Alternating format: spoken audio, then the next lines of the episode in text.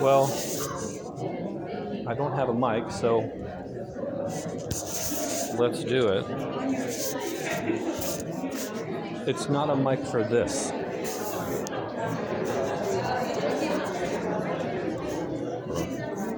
Hey, Ann, does this play over? There's no mic, is there? It's just recording into this? Right. No microphone? No. Okay. Or, well, you clipped it on, right? Yeah, I mean, here's the mic. Yeah. That's recording into this, but Yeah. we don't hear it over here. No. Got it. I don't have a mic, you know. It's okay. How do I stop this?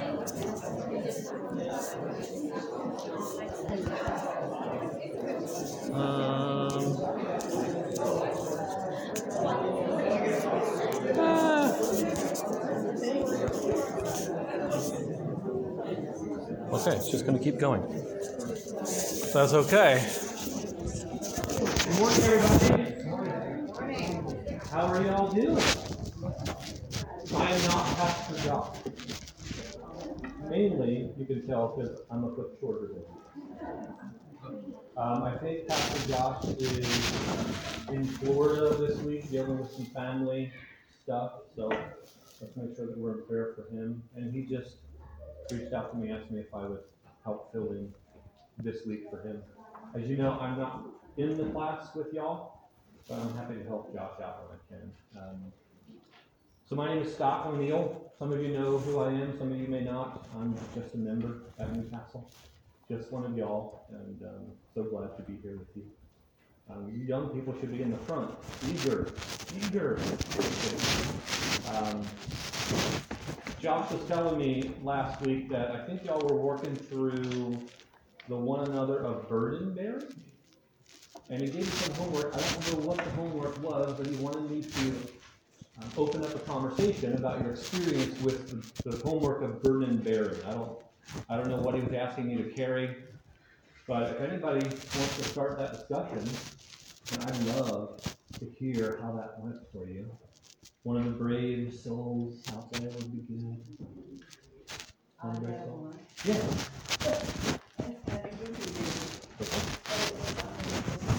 Um, let's see, in, uh, our places.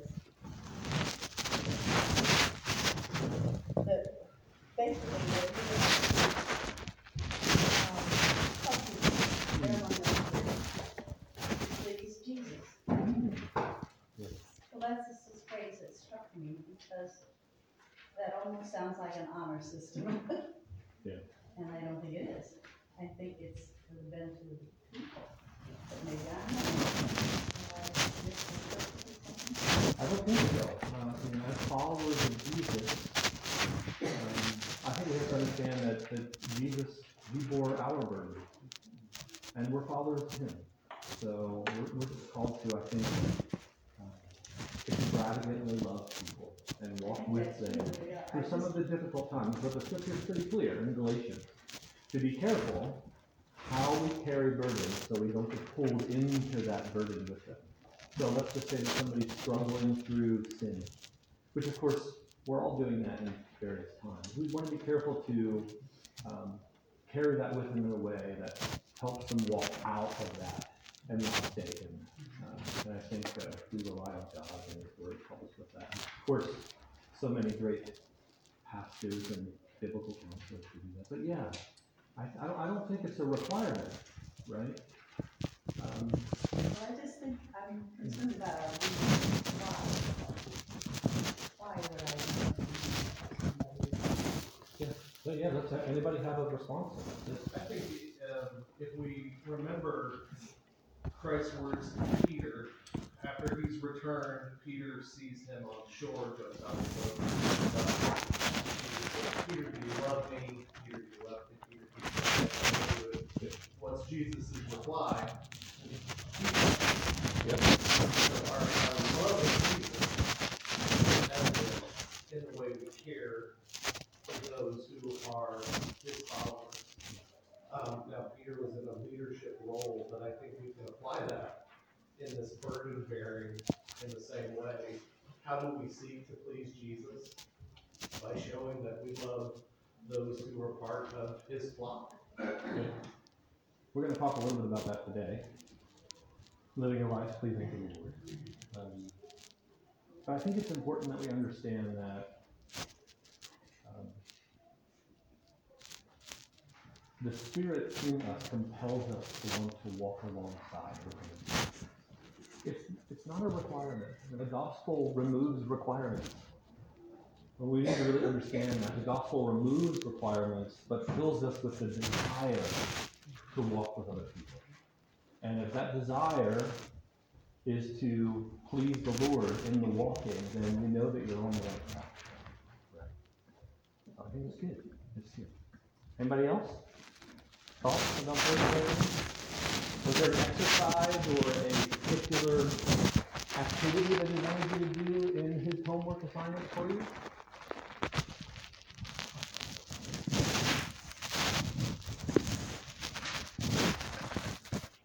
You weren't here. Thanks for calling me out. Anybody? No? Okay. Well, it's definitely something, it's a good thing. It's a good thing to invite people um, into that type of relationship. That's kind of part of what we're going to talk about today. If you would, let's open our Bible to the book of Romans, and we're going to talk a little bit about the one another of love today. Here, we'll open up Romans chapter 12. We're going to be in verses 9 through 21. There's a handout that's coming around. Um, and it's basically just a little introduction, a summary of the text, and some questions on the backside. Those are the questions that I came up with yesterday. Some of them are okay. Some of them are, eh, you know, my wife was gracious to help me with the good ones. Um, so, how we get there, um, I think that while you're of making your way to Romans chapter 12, again, verse 9 to 21, I think that um, you know, the one another of love, it's pretty significant, right? It's the, it's the one thing that, that compels us to bear each other's burdens, right? To carry the load for one another. Uh, we don't carry that alone, right? We carry that with each other as the Lord carries us, right? So I think that all of us would probably agree that loving God and loving one another is a thread that runs throughout the entirety of Scripture. Um, we see a lot of things in Scripture God's holiness, the glory of the Lord, His righteousness, His faithfulness. And I think that um, love is one of those things that permeates the Bible. And um, fun fact, did you know that depending on what version of the Bible you have the word love in its various forms, it, it definitely shows up more than 500 times in most of the mainline translations. There are some that say it shows up almost 900 times. I mean, that is a lot of love. The New Testament alone, more than 200 times, just in the New Testament alone. Paul, who I don't think is known for love. Loving Jesus, yes, but he's much more known for setting up structures and creating the right leadership and good thinking and good theology. Uses the word love, I think it was a hundred times in his writings. Jesus, 50 times, declares the word love in its, in its different forms in the Gospels alone. It seems to me, and I think all of you would agree, that love is a social thing. Actually, one of our apostles, the apostle Paul, called the apostle of love. And um, I would say, I would argue with you that love is probably one of the most significant foundations in God's redemptive. Right? Um, God created, and it was good and very good. And then man was tempted and gave into that temptation, and sin entered creation. And then it was not good. And that separated man from God. Not, not good. But God's great love compelled, he reached out, I should say that he reached out to people all throughout the Testament with his arm of faithful love. And they, and people came back to God, and then they would reject God and fall away. And then God, in the greatest act of love of all time, stepped into creation by sending his son Jesus. And Jesus lived this perfect the Bible tells us where Jesus lived this perfect life where he where he um, loved God every moment of every day. Every thought, every word, every action was in an effort to love his Father. And the Bible tells us that because of love, because of brokenness, there is a penalty for our brokenness, for our sin, for our disobedience, for that's what we Oh God, again, being so gracious and loving, sent Jesus to live that perfect life, to die that all sufficient atoning death, and to defeat the enemy of death by being raised again. I mean, it's a beautiful plan of redemption in every step of the way. Every step of the way, it was being propelled by love. By love. And and when you embrace that truth, when you are reconciled to God in Jesus alone, God graciously gives us gifts, and um, those gifts are used to serve the Lord. And, and, and the context of Romans chapter 12 is really simple. Um, if you were to go back to Romans chapter 10 and 11, God is talking about really essentially the family of God. Um, a chosen people, and then there are people who are grafted in, and then there will be more people grafted back into the tree. And God has shown his great mercy and grace to people. And when he shows you his great mercy and grace, he gives you, he loves you in a way that um, helps you walk with him in faithfulness by giving you a gift. If every person in this room, if you have come to a place in Jesus to save you from the penalty of your sin and to offer you the hope of eternity, you have been given a gift of an individual. But the one gift that God gives to all of his people is the gift of love. Specifically, the way we love one another and in the world around us.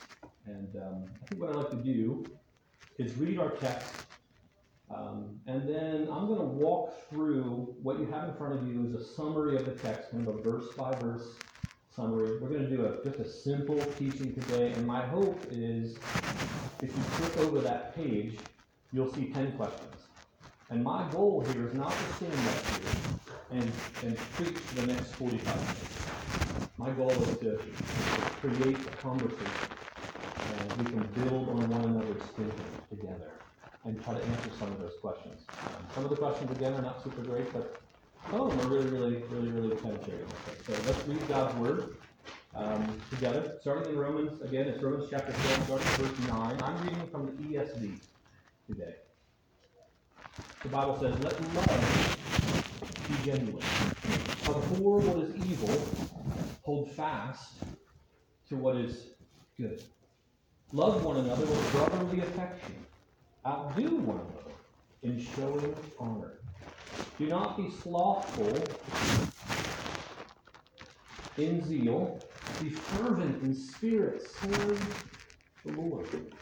Rejoice in hope. Be patient in tribulation. Be constant in prayer. Contribute to the needs of the saints and seek to show. Bless those who persecute. Bless and do not curse.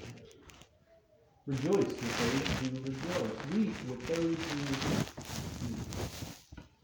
Live in harmony with one another. Do not be haughty, but associate with, low, with the lowly. Never be wise in your own sight.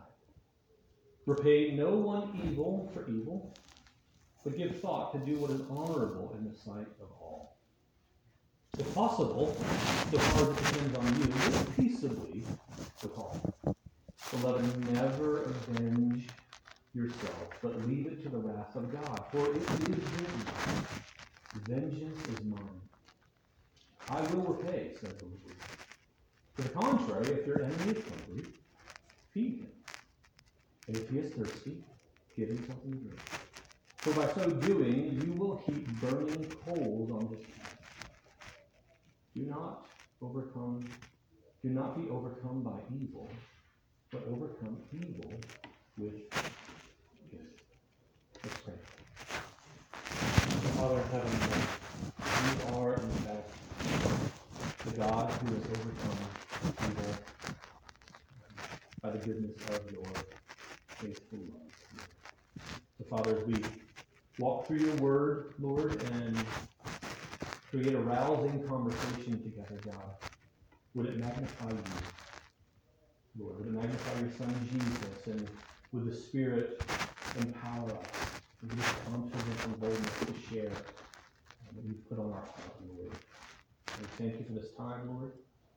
We pray in the strong name of Jesus. Amen.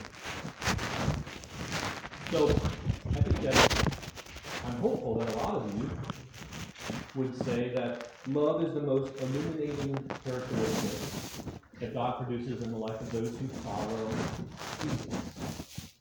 And unbelievers can, can love, right? Um, they are affectionate people. Um, my mom was a lover of her family. But those who follow Jesus have a unique kind of love. And that kind of love that flows from genuine faith, the first thing the Bible tells us that it does is it abhors what is evil and holds fast to what is good. And another way of saying that is genuine faith, true love, hates sin and holds fast to righteousness. True love hates sin and holds fast to righteousness. I remember uh, hearing a story of, a, of an adult convert in Africa. I mean, you gotta love adult converts. They are always so zealous for the truth and for the Lord, and um, it's different from it's different in a child that's kind of grown up in a family of faith, right? Their faith is just as strong, it's just as faithful, but adult converts are just so zealous for the Lord. And, and there's a man who became a pastor, and as he would gather together with various leaders in his church, and as conversations would arise, uh, and God would convict him of his sin, he would have to run out of the room because he would get sick over his sin. He'd have to run out of the room, go into the bathroom, and vomit because he was so sick over his sin. Um, now, I'm not asking you to start vomiting because that would be gross. But I would say that the idea of sin should really, really, we should really want to reject that idea, right? And the truth is, that you still like things that lead you into sin. I think we're all struggling with something at some point. I mean, if you're not struggling, you're really not walking, want you to know that, that God can overcome. He can transform that into righteousness. And it begs the question, that verse begs the question, what is genuine love? What is genuine love based on? Anybody have any thoughts about that? Sorry? Yes? The love of God. That's what my wife said when I asked her that question. She's like, God. Okay, the love of God, absolutely. Anything else, anybody? What is it about the love of God that's so foundational? for us? Yeah. Because part of that is that there is no need for our behavior. Yeah, that's great. Yeah. I wrote down a thought to answer that question, at least one of them. Um, love is based on the, on the Word of God. right? We, we know what God has done for us. We know what God thinks of us from the Word of God. And we know what God is going to do. What He's done for us and what He will do to us based on the Word of God. Um, I think that um, genuine love is so clearly based on the person and work of Jesus, right? We have seen a kind of love that the world um, had never seen before, right? Um, and his work is a foundation of love. Love is in fact action, and God is very action oriented, right? Um, he sends us, He sent His Son, we're to love others, He loves us, and He loves us in a variety of different ways, of course. And um, but the person and work of Jesus is a significant foundation for love. Um, here's a question for you: How do our emotions, how do our emotions corrupt genuine love? How do our emotions corrupt genuine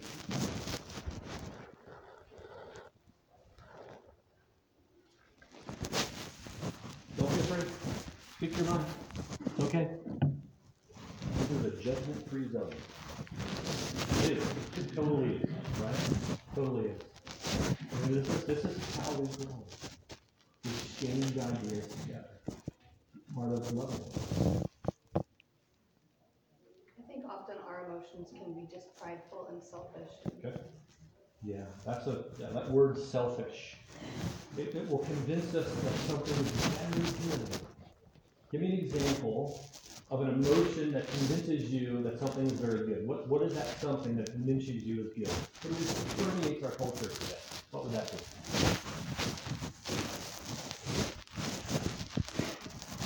Begins with an S, ends with an X. What is a word? Sex, right? Our emotions, the love, the feelings.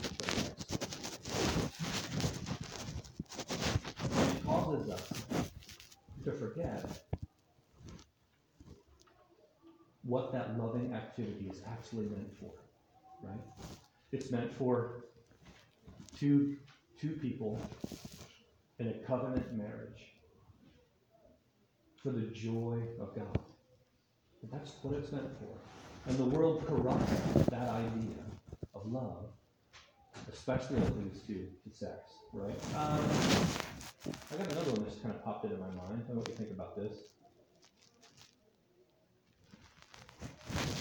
Discipline. How we discipline our children.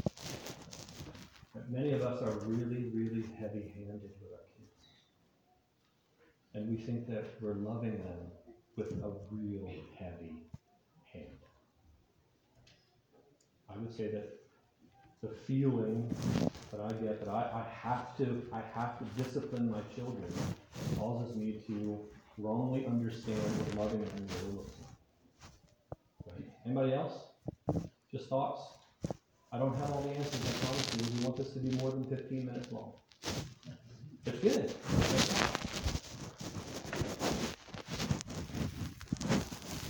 Feelings. Very good. Feelings. I would say the feeling of fear when you're reaching out to love someone, you're fearful that you're, you Yeah. Yeah, that's really good. In what ways can fear, uh, in what ways would people take it, on what ways would fear, uh, let me try to, trying to answer, trying to formulate a question on the fly, I apologize. Um, Well, I mean, it would refer back to also being selfish, feeling like you need to be loved back in return for what you're giving. Mm. yeah, First Corinthians thirteen. I think it, I'm not sure which verse it is, but it's there between four and eight. This idea of you love and don't expect love in return. And that's the idea of loving, is that it is without expectation, right? So, yeah, I don't get what I want in return, that changes my understanding of what love really, what love really is, right? So, Um, I would say to you that um,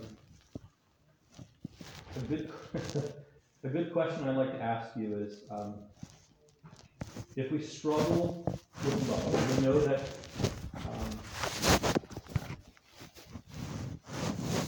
we know that emotions can be hurdles for our love. How do we cultivate a life that pleases the Lord as we try to love other people? What kind of things can we do to cultivate this idea of of a genuine love for other people. Carolyn, you bearing, right? This is an, it's an act of love that we do for other people. And we do it without any expectation, right? With nothing in return, just as an act of love. What are some other ways we can um, cultivate that love that pleases the Lord in the act of loving? Yeah, yeah. Yeah, so it's important to understand what God has gifted you with and to use that, as 1 Corinthians 14 says, to encourage one another. All of those gifts, right? To encourage one another. That's a great way of living a life pleasing to the Lord. Um, I got a question for you. Uh, and this might not be a question that we can answer today. Feel free if you want to. But it could be kind of a take home, think about kind of question and meditate. Look at your life in light of this question. That is, how is what question number two, how is what you consume in life? So many things. I mean, we have a consuming life, social media, social gatherings, movies, podcasts, parties, and other platforms. How are those things reflecting? How is your response to those things reflecting your hatred for the things that are evil, sin, and your love for the things that are good, righteousness?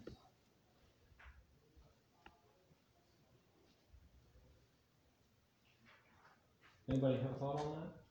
You're welcome to just take that question home with you. It's okay. You can do that. I know it's a thought provoking question. And I want you to feel free to offer a perspective. All those things can be good to a degree, but I are degrees that out of, Yeah. out of control. You get started on something and you can't stop. Yeah. I'd like to think the same thing is true for neighboring, or Hmm. helping somebody who needs, or visiting somebody in a nursing home. I will say this, and I think this is an important thing to understand, is that um,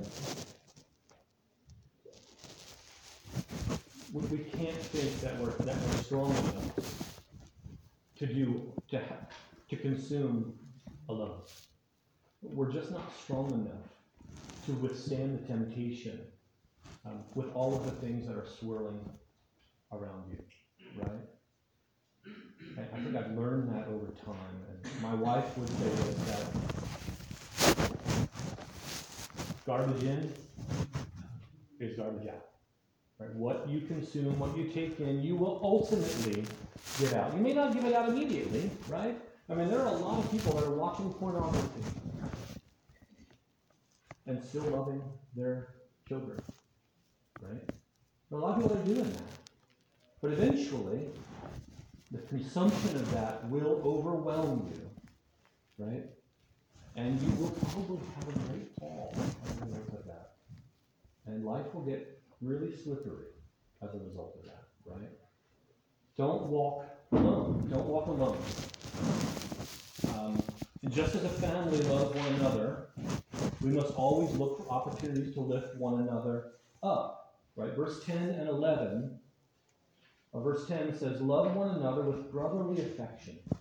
Outdo one another in showing honor. So I, I have a general question for you, and I'll let you think about this for a minute. What does love look like in your family? Just, just the history of your family. Think about that for a second. And for me and my family, I, I, two things that come to mind.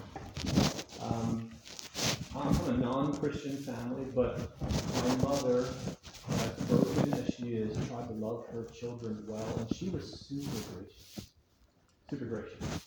Um, I remember one of the time, one of those times when I was in my rebellious stage, those early teen years. I one of those in my home, by the way.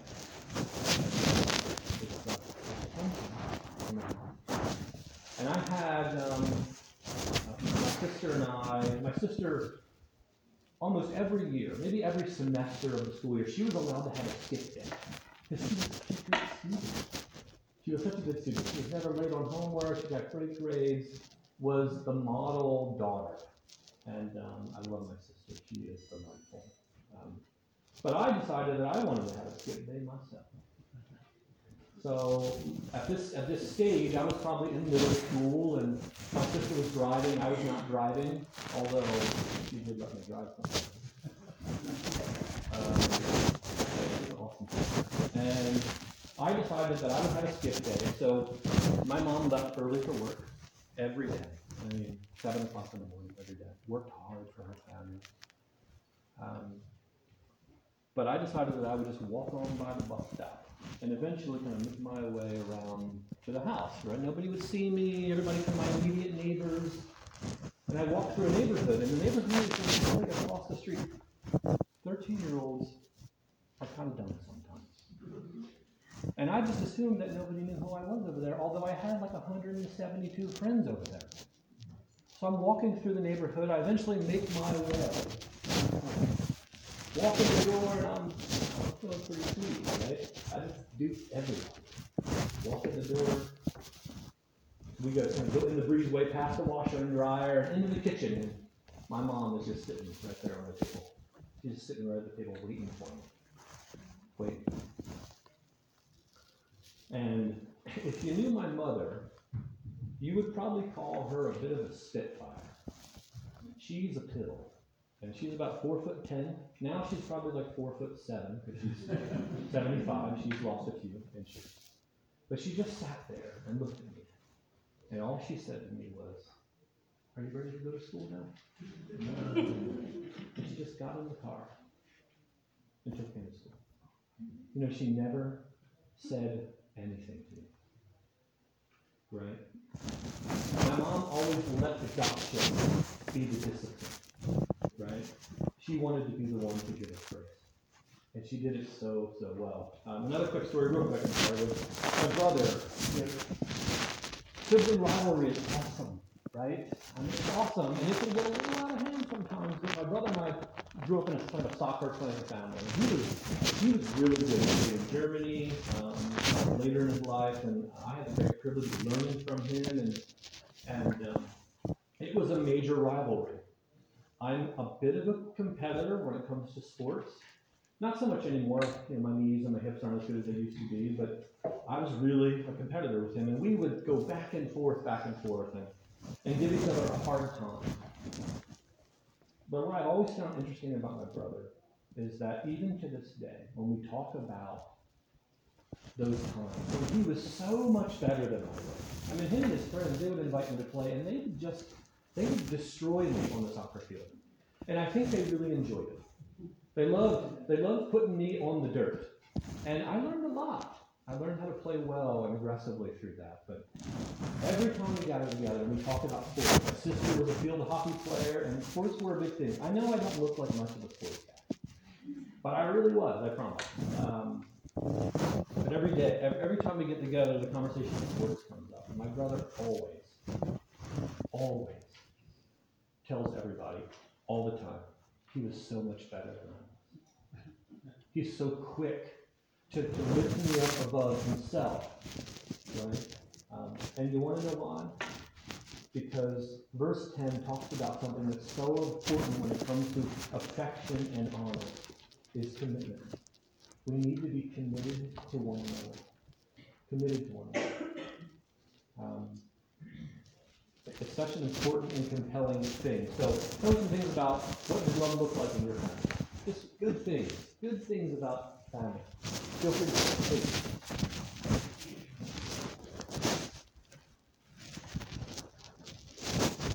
Yeah, I know y'all have good stuff and good families. We just love each other.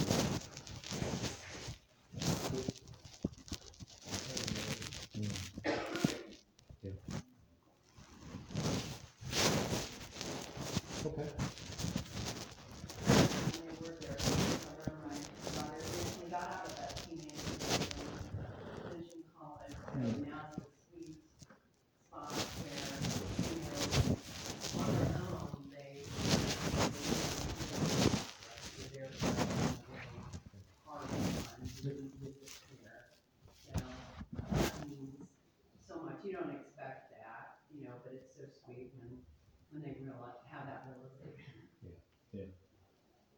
Yeah, it's great. I love this idea of fellowship, being together, um, encouraging, uh, strengthening one another, comforting one another. I mean, I think for all of you who are parents, I think if you're anything like me, my chief desire is to make my home to be the place that my children want to come back. Right? Now listen, I've given my children, I've given them ten thousand power of Jesus. But God is gracious, God is faithful. he lets them see what He wants them to see and, and shows them what He wants to show them. But I want, I desire for my home to be a place that they want to come back to when they I just, I need to go get rest and comfort, right? And I want to, to go home to get that. Um, so knowing that encouragement, guidance, fellowship, strengthening, comfort, commitment, right? How can we, how can we um, use those gifts or that gift of love and the things that pour out from that love uh, as we serve Jesus in our local church? In our local church, how can we encourage our local church? What are some ways we can do that? I? Yes. Having an inviting spirit is so good, right? Having an inviting spirit is such a great idea.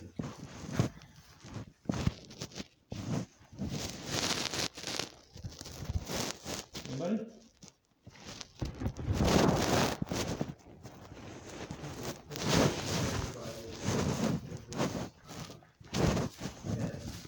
It says, take the lead in honoring one another, Hmm. First mover Yeah.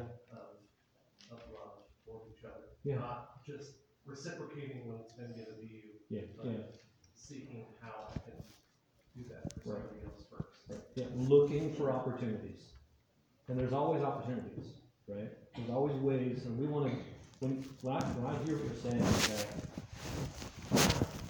I just want to look for ways that I can encourage you, come alongside you, comfort you.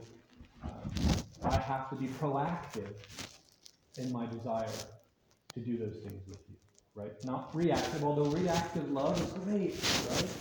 Um, it's a wonderful thing, but try to be proactive in your And I think one way to address that is back as those who encouraging those who are walking. Uh, Thank you, letter I got from somebody, uh, because I, was out of the blue encouragement from someone who said, I actually want to do this.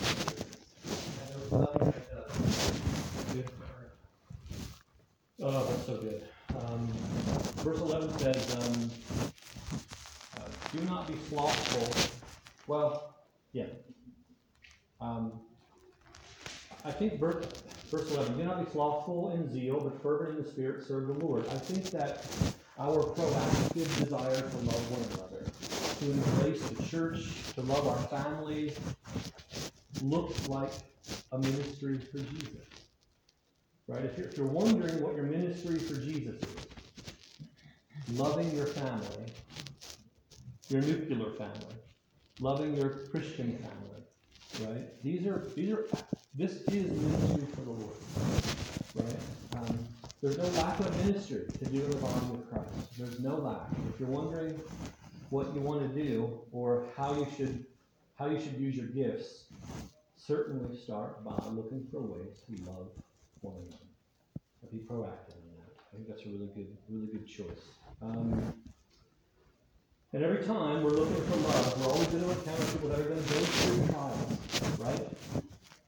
And when trials come, I think verse 12 tells us to renew our joy by, by three things. Remembering the promise of heaven.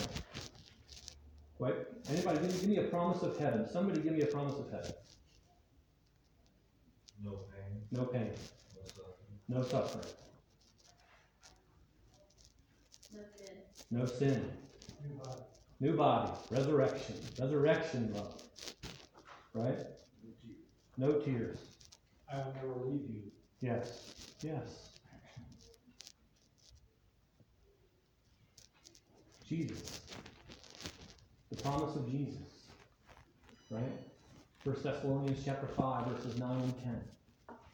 Um, you know, I have it right there in my mind, and then it left me, I apologize, but, um, uh, I wanted to turn to it because it is, uh, it is probably one of my favorite verses in all the Bible. For God has not destined us verse 9, chapter 5, First Thessalonians, but to obtain salvation through our Lord Jesus Christ, who died for us, so whether we are awake or asleep, we might live with Him. Him. The promise of heaven, the pot of gold at the end of the rainbow, is life with, Jesus. With Jesus. Um, keeping Jesus in view helps us to remain steadfast. That's what it says there in verse 12, right? Be patient in tribulation. What are some ways to be patient in tribulation? Uh, the first one was 1 Thessalonians chapter 5, verses 9 and 10. And now we're, we're back in Romans 12 again. Um, what are some ways we can be patient in tribulation?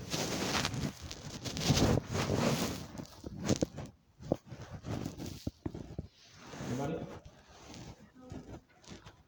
maybe just thinking that this is going to pass. Yeah. It's going to be forever. I heard the word. Uh, knowing that things are gonna pass. Um, I heard a story of a, a- a Scottish man, or a man that lived on the coast of Scotland. And it was a Bible study that him and his local church were in, and, um, the pastor said to him, Tell me some of your favorite verses in the Bible. I want to know the words of God that really, really encourage you and keep you calm when things go wrong. And a, a well-known man had been in the church his whole life, now in his forties, longtime member, said this too. Right? And the preacher was really, really sort of behind that because there's so many verses in the Bible. Um, and he asked Brother, why is it so important? Why does that particular phrase, that verse, if this too shall pass, is, is in so many places in the scripture? Why is that so encouraging? Because when I go through dif- difficult times, the Bible says this too shall pass. And some of us are going through some really difficult times. We are. And we've been going through them for a long time. But someday, pass. And that's so encouraging, right? I, I, um, I think, uh, we can use that in very big problems in our life. Little things, like you said about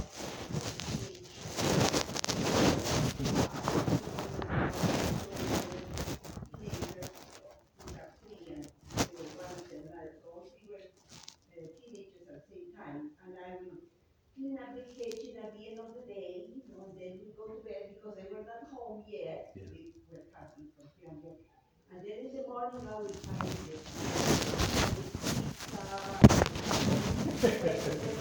And I only stop because because I didn't want to get upset with them why didn't? You didn't do Totally. it." I wanted to give them that time Okay, you know, trying to, I want to hear you. Yeah. Oh, that's so good. I, I so need to improve in to uh, my children just growing um, and uh, testing. And, yeah, such a good word that parents are on the battlefield, and we have to know that it will pass. It will. It will. It will. I have a. I- I've adopted a daughter, with Down syndrome in China, and um, that little thing has taught me, has revealed so much sinfulness in me. Um, but I'm being encouraged through it all the time. Yeah, it's good. It's really good. Really good. Um, Also trusting in the Lord's sovereignty that He is your for your good. yeah. Um, all things are good to those who love God and are called. It's easy to get caught up in emotions sometimes, so even in the little things, it just, your car breaks down. And, and it's something small, and you're like, it's, bothering you the whole day, but you just gotta take a step back. God's got it. Right. Yeah, and this, I think verse twelve, is it verse twelve? Um, verse twelve really, really talks about, it, it, it says, be constant in prayer. When I think of prayer, I think about staying focused on right? If we stay focused on the Lord, um, it'll make those times a lot, a lot harder. So, I think what I'm hearing is that if we're gonna love one another through difficult times, we want to, um, encourage their faith. Continually point them to the gospel, to Jesus. Um, the Bible says he, he is with you and will not leave you. He goes before you, He surrounds you, right? I mean, uh, we have a glorious and gracious God.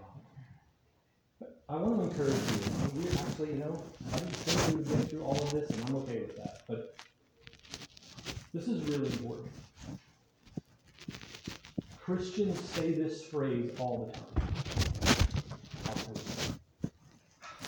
Public, public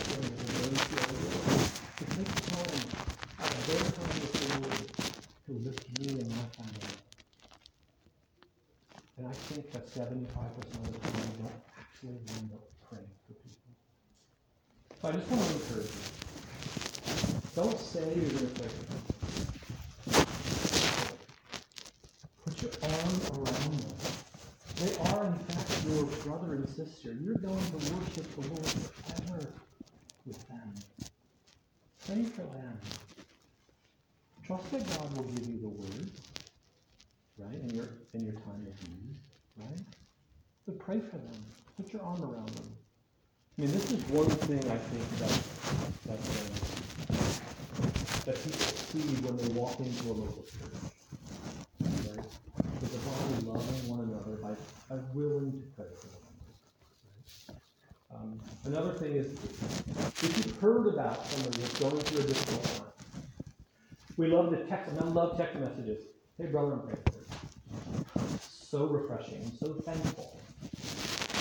Maybe you could text a prayer instead of saying, text them a prayer. The beauty of text prayers is that you can really take your time to think about what you want to say. Right? And this is great.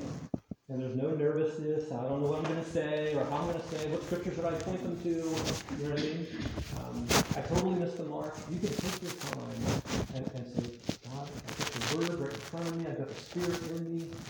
I know you have a prayer to encourage this person through me. You just give that to me so I can give that to them? Right?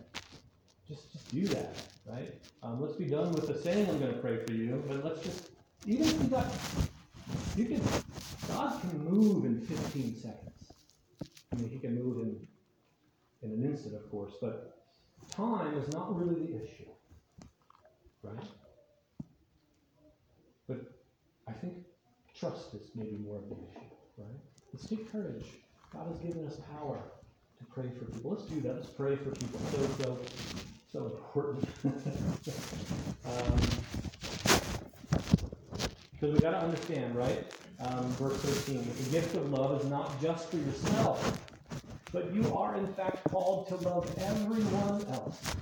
So let's continue to look for ways to love one another with all of our resources and invite others into our life. We're probably going to stop on this verse, and I'm sorry that we didn't get through the whole thing. But I, I want to ask this question. In what ways can we love others with our resources? What ways can we love others with our resources? This is question number five on the back of your handout. What ways can we love one another with resources?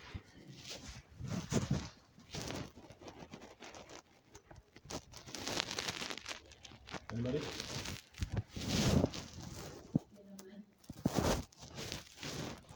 Very good. Sometimes people, sometimes people have a financial need. This is a wonderful way to love someone. I said that always says that how do you spell love?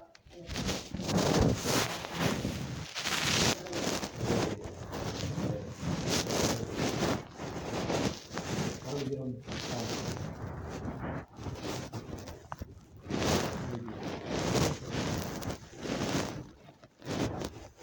Listen to them and awesome. Listen to them. Yeah. Biblical counselors.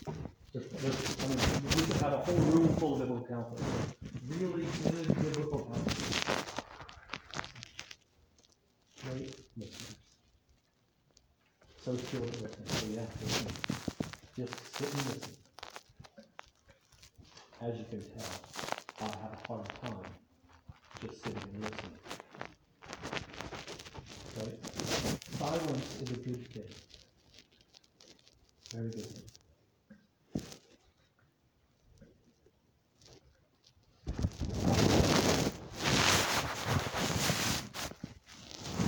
Part of that question, I'll answer the three-part question. What does it mean to invite others into your life? The Bible uses the word hospitality in the text. But what does that really mean? What does it really mean to invite somebody? I mean, to me, hospitality.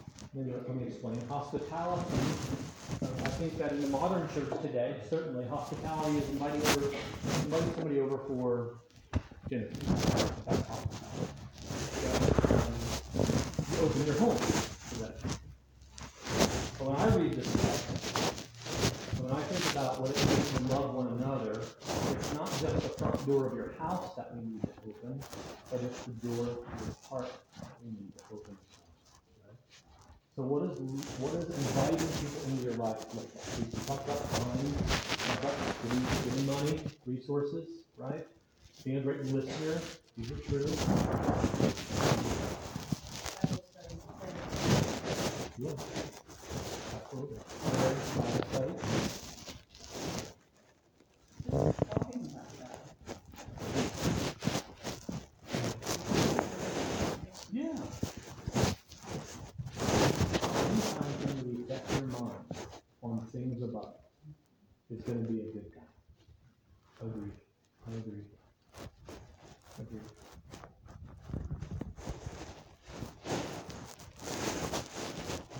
I would say that, if I may, left is, um, inviting someone into a loving relationship.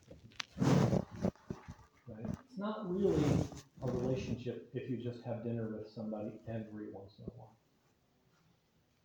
You're walking with somebody, now you're inviting them into your life because you're inviting them into the good and and the bad. I talked about this earlier that if I've learned any lesson in my Christian walk, that is I cannot walk it alone. I can't walk it alone. I can't fight the good fight of faith without somebody walking with me. Right? Cannot walk it alone. So, so very important. Um, any other ways we can invite people into your life? How about your community, the neighborhood? How can you invite them into your life? What are some great ways to start cultivating relationships? I've got one, got one. The life groups do that pretty well. Did you? Okay. Yeah, any opportunity we can grow with a group of people, this is a great opportunity. Right? An opportunity to pray over one another, to be prayed for, to be taught well, it's a great one another. It's great things to do as we're loving one another. Um, like a lot of us, we probably listen to, we have a lot of different resources that we listen to to get biblical understanding. And Doug Wilson is a crazy Presbyterian in Idaho. I don't believe everything that Doug Wilson says, but he uses this phrase militant hospital. And what that means is that your house in the neighborhood is a house that everybody's invited to. Right? Everybody's invited to. You know? Put the burgers on the grill and the drinks in the cooler and always be and always be willing to have people walk in the front door. That the door is always open for all people. Not just Christians. Because we're on a mission. We're on a rescue mission, church. We're on a rescue mission. And we can't rescue people if we're not walking with people, if we're not reaching out to them. So find creative ways. Find creative ways to reach those people out right? More than just the occasional dinner, which is, by the way, super awesome. I've been invited to dinner to some of your homes, not, not anybody in this house, in this, in this room, but I'm always so refreshed when I'm sitting at the table with someone. Just had dinner last night with somebody, and it was such a glorious time. Time of great refreshment. But find creative ways to invite those people around you. And then invite them to church. Right? You build that relationship. I don't I'm going to go much beyond this. It's already ten. It's almost ten thirty, and um, I apologize we didn't get through all the text, but thank you for some of your wonderful comments. Feel free to. Um, this is meant for you to take home to consider and think about, but I do have I do have a little bit of homework for you. Um, in the spirit of kind of what we talked about a little bit, um, this week I want you to do two things. You don't have to report to me if you've done them, um, but I want to encourage you. I want just want to encourage you to do two things. Pray for someone with someone, right, in the church. Find somebody, talk with them, even if the conversation is super awesome and life is going well. Pray for that person, and then pray for a neighbor. Right, reach out to a neighbor. Put your hand out. Talk with them across the fence. You see them in the driveway, right? Start up a conversation. Pray with your neighbor. That's my encouragement for you this week. Um, Josh will be back next week. Thank you so much for your time. I know we didn't get through it as quickly as probably he would have, but hey, it's okay. So thankful. First if you don't mind. Um, and then we'll get on down here. Father, thank you, Lord. Um, thank you for the gift of loving one another. It is a grace gift. Pastor Kevin has said that so many times. It's a grace gift, and I'm so thankful that you poured it out on all of your children. And Father, help us. Empower us to love one another well and to love our neighbors well, God. There's so many hurting people, Lord. Would you give us courage? Would we look at one another and find courage in the way they are reaching out to people with love? Father, help us. Help us to care about those people around us. Father, we want to do these things for your glory. Father, we want to magnify Jesus Christ and make his name great. Father, help us to do that. Lord, we pray in his powerful name. Amen.